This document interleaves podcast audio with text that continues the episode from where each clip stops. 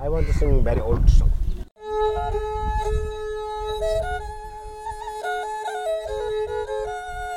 नमस्कार। अर्थसूत्रा की कहानी मछली के चौथे एपिसोड में आपका स्वागत है। आज का एपिसोड है द्वीप की सरकार। पिछले एपिसोड में हमने देखा कैसे हमारा ये छोटा सा द्वीप बड़ा हुआ और नए नए द्वीपवासियों से भी मिले। कैसे द्वीप की बचत का उचित उपयोग द्वीप के जीवन के स्तर को और बढ़ाता है। सेजल की चतुराई और वाटरवर्क्स प्रोजेक्ट की धमाकेदार सफलता। अब देखते हैं हमारे द्वीप में सरकार कैसे बनती है। द्वीप की सरकार। अब तक द्वीप पर स्वशासन यानी सेल्फ गवर्नेंस का नियम था। सब अपनी देखभाल खुद करते थे और मोटा मोटी ये बढ़िया काम करता था। वैसे यहाँ अपराध बहुत कम होते थे पर होते ज़रूर थे। और कभी कोई विवाद हो जाए तो वे अपने बीच व्यक्तिगत रूप से निपटा भी लेते थे। जैसे किसी के यहाँ अगर चोरी हो जाए तो उन्हें खुद चोर को ढूंढना पकड़ना पड़ता था। कभी कोई साइन किया हुआ कॉन्ट्रैक्ट ना निभाए तो उसे रोकने में भी बड़ी मुश्किल होती थी। कभी कभी तो जान का जोखिम भी होता। ऐसे समय कभी मदद मिलना भी मुश्किल हो जाता था। इसका हल निकालने के लिए द्वीपवासियों ने एक सरकार की स्थापना करने का निर्णय लिया, जो जज और पुलिस को चुनने और संभालने की ज़िम्मेदारी लेगी, जिसका उद्देश्य जीवन, अधिकारों और संपत्ति की रक्षा करना था। सारे द्वीपवासी इकट्ठा हुए इस पर चर्चा के लिए। बाबूजी ने सुझाव दिया कि हमें सरकार में ग्यारह सदस्यों को चुनना चाहिए। द्वीपवासी समर्थ थे और लोगों से मतदान करने का आह्वान करने लगे। तब राजा जी जो चावल की खेती करता था, जो अपनी सहानुभूति और समझदारी के लिए माना जाता था, उसने कहा, वोट करना तो सही है, लेकिन हमने एक वोटिंग टैक्स तय करना चाहिए। वोट करने के लिए टैक्स? ये कैसी आलोकतांत्रिक बात कर रहे हो राजा जी? वोटिंग तो फ्री होना चाहिए। उत्तेजित शंकर की आवाज़ आई। अच्छा राजा जी बोले, ये बताइए कोई भी मुफ़्त चीज़ का क्या मूल्य है? तो वोट की अगर कोई कीमत ना चुकानी पड़े तो ऐसे वोट का क्या मूल्य? अगर कोई मुफ़्त में वोट कर सकता है, तब तो कोई भी ऐरा गहरा अज्ञानी गैर जिम्मेदार वोट देने चला आएगा। ऐसे वोट तो खतरनाक होंगे। सोचिए अगर कोई बोले, ये उम्मीदवार की छाती चौड़ी है तो मैं इसे वोट दूँगा। या कोई ऐसे अक्कड़ बक्कड़ बम्बे बो, अस्सी नब्बे पूरे सौ। हाँ ये उम्मीदवार जीत गया। मैं इसे ही वोट दूँगा। सरकार में अगर आप कुछ कहना चाहते हैं तो आपको योगदान देना होगा। टैक्स भरना होगा। राजा जी ने सरलता से अपनी बात रखी। द्वीपवासी अपने बीच चर्चा करने लगे। शंकर सहमत हुआ। ये बात तो तुम्हारी सही है, राजा जी। यही नहीं ये टैक्स हमारी सरकार के खर्चे और लागत में भी काम आएगा। पीछे से किसी ने कहा और सभी सहमत हुए। आप सही बोले।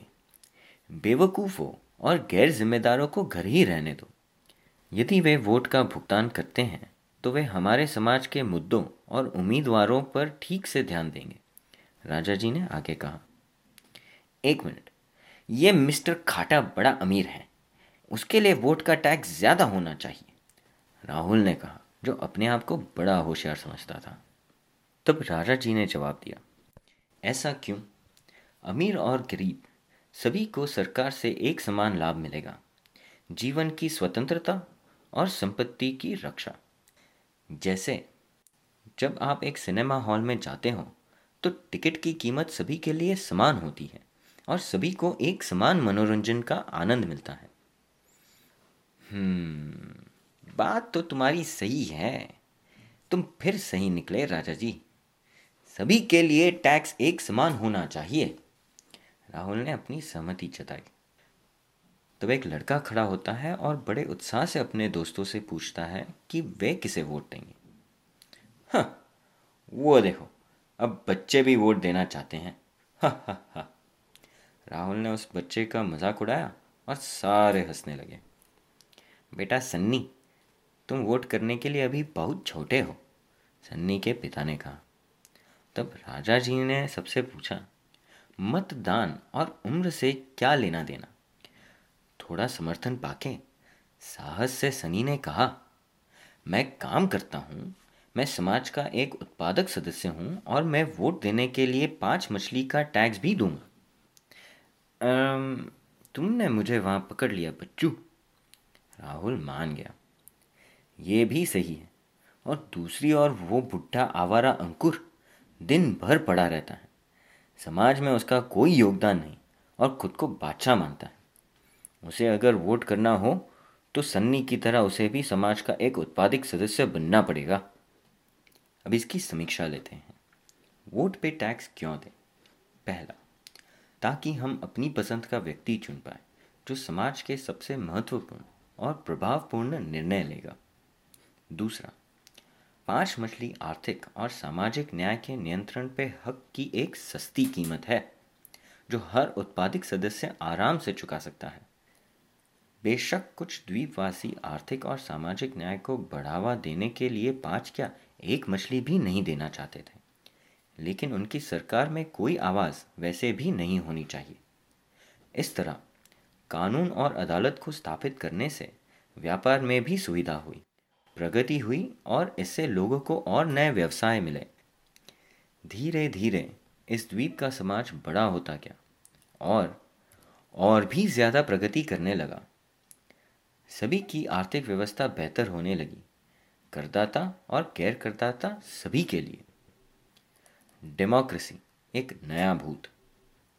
कुछ और पीढ़ियाँ बीत गई और समय के साथ द्वीप की राजनीति भी बदल चुकी है। डेमोक्रेसी के जोश में अब सब मुफ़्त में वोट दे सकते थे। मंत्रियों को अब मोटी सैलरी मिलती थी। इनके लिए अब न्याय, व्याय और सम्मान सब पुरानी बातें थी। अब तो हर मंत्री बस कुर्सी का पुजारी था। उम्मीदवारों के लिए अब बड़ा आसान सिस्टम था। अपना वोट बैंक संभालो। कुर्सी तशरीफ़ के नीचे जनता खुद ही ले आएगी। जब भी इलेक्शन आता पब्लिक की बड़ी खातिरदारी होती। लंगर लगते थे, सबको बढ़िया खिलाया जाता था। ऐसा समझो कि ईद ही आई हो। अच्छे दिन अब इलेक्शन टू इलेक्शन आते थे। वे जो भी बेच सकते अपने वोटरों को, वे बेझिझक बिना कोई शर्म बेचते। नई लोकतांत्रिक विचारधारा के अनुसार वोट सिर्फ़ खरीदे जा सकते हैं, न्याय करने से नहीं। अब द्वीप की ये नई सच्चाई थी। न्यायालय। अदालतों का काम अब भी न्याय करना था, लेकिन अब न्याय कम मिलता था। जजों को अब न्याय के लिए कम, मंत्रियों, उनके दोस्तों और उनकी नीतियों को बचाने के लिए चुना जाता था। इससे भी बदतर तो ये था कि वैध अदालतों को नए प्रशासनिक न्यायालय, यानी एडमिनिस्ट्रेटिव कोर्ट्स और ट्रिब्यूनल्स में बदल दिया गया, जो मंत्रियों द्वारा नए कानूनों को लागू करने के लिए स्थापित किए गए थे। ये नई अदालतें ब्यूरोक्रेट्स और एडमिनिस्ट्रेटर्स द्वारा नियंत्रित की जाती थी, जो वास्तविक कानून प्रणाली के बाहर काम करती थी। सारे अपनी अपनी कुर्सी पे साबजी बन के बैठे रहते थे। कई कोर्ट में तो पूछा जाता था, क्या संवैधानिक अधिकार? कोई संवैधानिक अधिकार नहीं है इस कोर्ट में। यहाँ बस इस कोर्ट का कानून चलता है। कहीं तो अपील की गुंजाइश भी नहीं थी।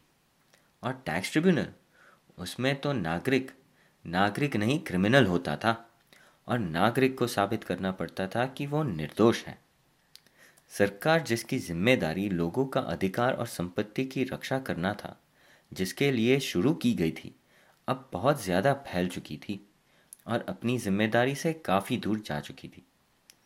मिस्टर बेजान पेल्ले अब द्वीप के प्रधानमंत्री थे। वे बोलने में बड़े माहिर थे। मिस्टर पेल्ले हर बार इलेक्शन जीत जाते थे। उनका सिस्टम बड़ा अच्छा था। लोगों की मेहरबानियाँ इकट्ठा करना। लोगों को ऐसा लगना चाहिए कि वे उन पर बड़ी मेहरबानी कर रहे हो। लेकिन मिस्टर पेल्ले किसके लिए मेहरबानी कर रहे थे, वे मिस्टर पेल्ले ही जानते थे। वो लोगों का ही पैसा लेके उनकी मदद करते थे। मिस्टर पेल्ले के टैक्स का हाथ बहुत लंबा था, लेकिन लोक कल्याण का हाथ नाटा। हाथ में एक देना और जेब से दो लेना।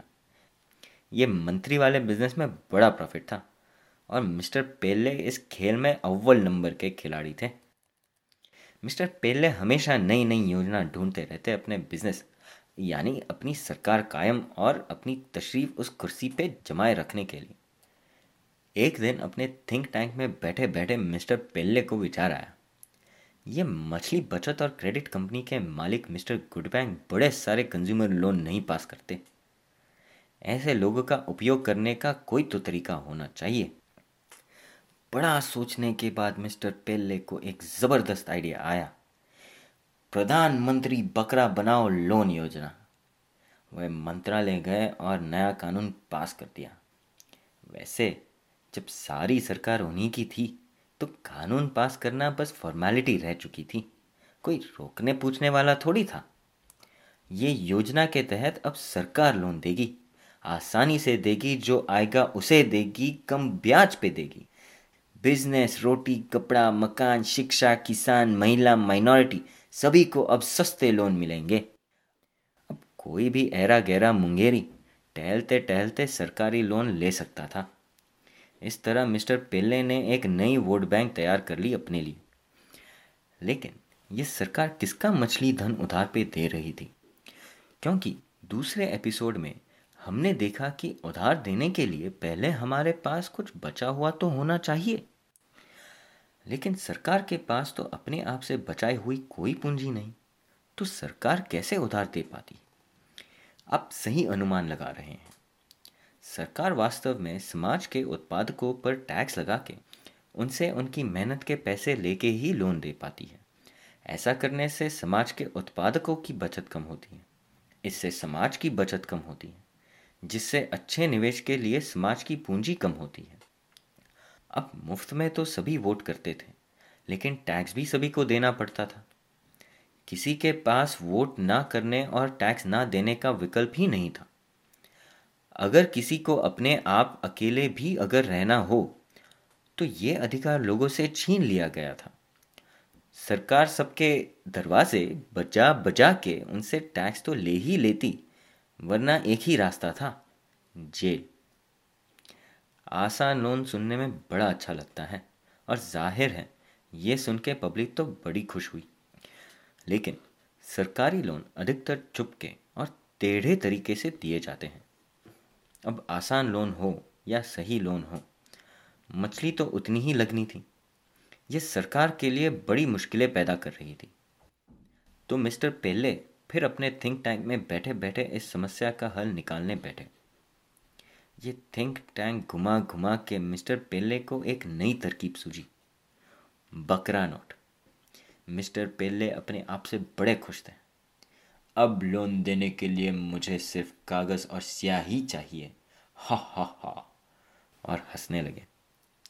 मिस्टर पेल्ले गए मंत्रालय और कर दिया पास बकरा नोट का नया कानून। इसे सरकार नई टेक्नोलॉजी कहती थी। अब द्वीप पे पैसे के नाम पे बकरा नोट्स भी चलेगी। इन नई नोटों को देख लोगों को बड़ा आश्चर्य हुआ और एक दूसरे से पूछने लगे, हम कागज़ के इन टुकड़ों का क्या करें? मिस्टर पेल्ले ने इसका भी विचार कर रखा था और अपने मार्केटिंग डिपार्टमेंट को काम पे लगा चुके थे। सुनिए सुनिए द्वीप पर नई टेक्नोलॉजी का आविष्कार हुआ है। अब पैसा आसान हो गया है। हर जगह मछली नहीं ले जानी पड़ेगी। न मछली खराब, न संभालने का झंझट। लीजिए, पेश करते हैं बकरा नोट। हर नोट पे नंबर लिखा गया है। जितना लिखा है, उसका मूल उतनी मछली है। एक बकरा नोट का मूल एक मछली, पाँच का मूल पाँच। आपकी सुविधा के लिए, आपकी सरकार आपकी सेवा में हाजिर है। जाइए, बैंक में जाके अपनी नई बकरा नोट का इस्तेमाल कीजिए। पहली दस नोटों पे दुगनी मछली पाइए। जाइए। सुनिए सुनिए। ये सुन के समझो, लोग तो नाचने लगे। सारे बैंक तो ऐसे दौड़े जैसे भगवान ही धरती पे दर्शन देने आए हो। अपनी ज़िंदगी में मिस्टर गुडबैंक ने ऐसी लाइन कभी नहीं देखी। ऐसी लाइन देख मिस्टर गुडबैंक बड़े चिंतित हुए। क्या करूँ मैं? कर भी क्या सकता हूँ? ये कागज़ तो अब एक कानून बन गया है। हम्म, निराशाजनक मिस्टर गुडबैंक को बैंक में सुरक्षित लोगों की मेहनत से बचाई हुई मछलियाँ निकाल के लोगों तो देनी ही पड़ी। अब जो मेहनत करके बचा के बैंक में जमा करे, उसकी मछली पे उसका हक, और जो कोई भी बकरा नोट लेके आए, उसका हक एक समान हो चुका था। क्या ये उचित है? इस प्रकार सरकार ने उत्पादकों और गैर उत्पादकों को बचत के सामुदायिक भंडार की समान, यानी डेमोक्रेटिक पहुँच प्रदान की। इसे आप किसी भी तरह से देखिए। चाहे संपत्ति कोई गुंडा ज़बरदस्ती ले जाए या एक मजाकिया मुद्रा योजना द्वारा इसे चोरी ही कहते हैं। फ़र्क सिर्फ़ इतना है कि गुंडे सरकार द्वारा अपनी गुंडागर्दी को लोक कल्याण का नाम देके करते हैं। समय आने पर सभी को पता चल ही जाता है कि सरकार की भूख अपार है और एक दिन वो उन्हें ही खा जाएगी। जैसा मिस्टर पेले हमेशा कहते हैं मशीन चलाने के लिए तेल की हमेशा ज़रूरत रहती है। चलिए, आज का एपिसोड यहीं समाप्त करते हैं। आज हमने देखा द्वीप पर सरकार कैसे बनती है और समय के साथ सरकार में कैसे परिवर्तन आते हैं और कैसे सरकार द्वीप में पैसों के नाम पे नोटों का आविष्कार करती है। अगले एपिसोड में हम देखेंगे मिस्टर गुडबैंक कैसे अपने द्वीपवासियों की बचत बचाने की कोशिश करते हैं। पर क्या वो खुद सरकार से बच पाएँगे? चलिए, अब इस एपिसोड के सवाल का समय आ गया है। सवाल है, क्या कागज़ के नोट या सिक्के असली पैसे हैं? क्यों और क्यों नहीं? इसका जवाब हमें आप हमारे ट्विटर पे भेज सकते हैं। और सबसे बढ़िया उत्तर भेजने वाले को हज़ार सतोशी का इनाम दिया जाएगा, जिसे हम ट्विटर पे घोषित करेंगे। सतोशी, क्या होता है? अगर नहीं जानते तो टक गो करिए। या शो नोट्स में इसकी जानकारी की भी लिंक छोड़िए आपको ये एपिसोड अगर पसंद आया तो खूब शेयर करिए अपने दोस्तों, रिश्तेदारों के साथ और रिव्यू ज़रूर छोड़िएगा अपने पसंदीदा पॉडकास्ट एप्लीकेशन पे। हमें बड़ा प्रोत्साहन मिलेगा आपके लिए ऐसी मज़ेदार कहानियाँ लाने में। अगर आप ये कहानी पढ़ना चाहते हैं तो इस एपिसोड की प्रतिलिपि, यानी ट्रांसक्रिप्ट आपको हमारी वेबसाइट www.arthasutra.org पे मिलेगी। अगर आप हमसे बातें करना चाहते हैं तो हमें आप ट्विटर पे ज़रूर लिखें अब अगली बार तक आपसे मैं इजाज़त लेता हूँ।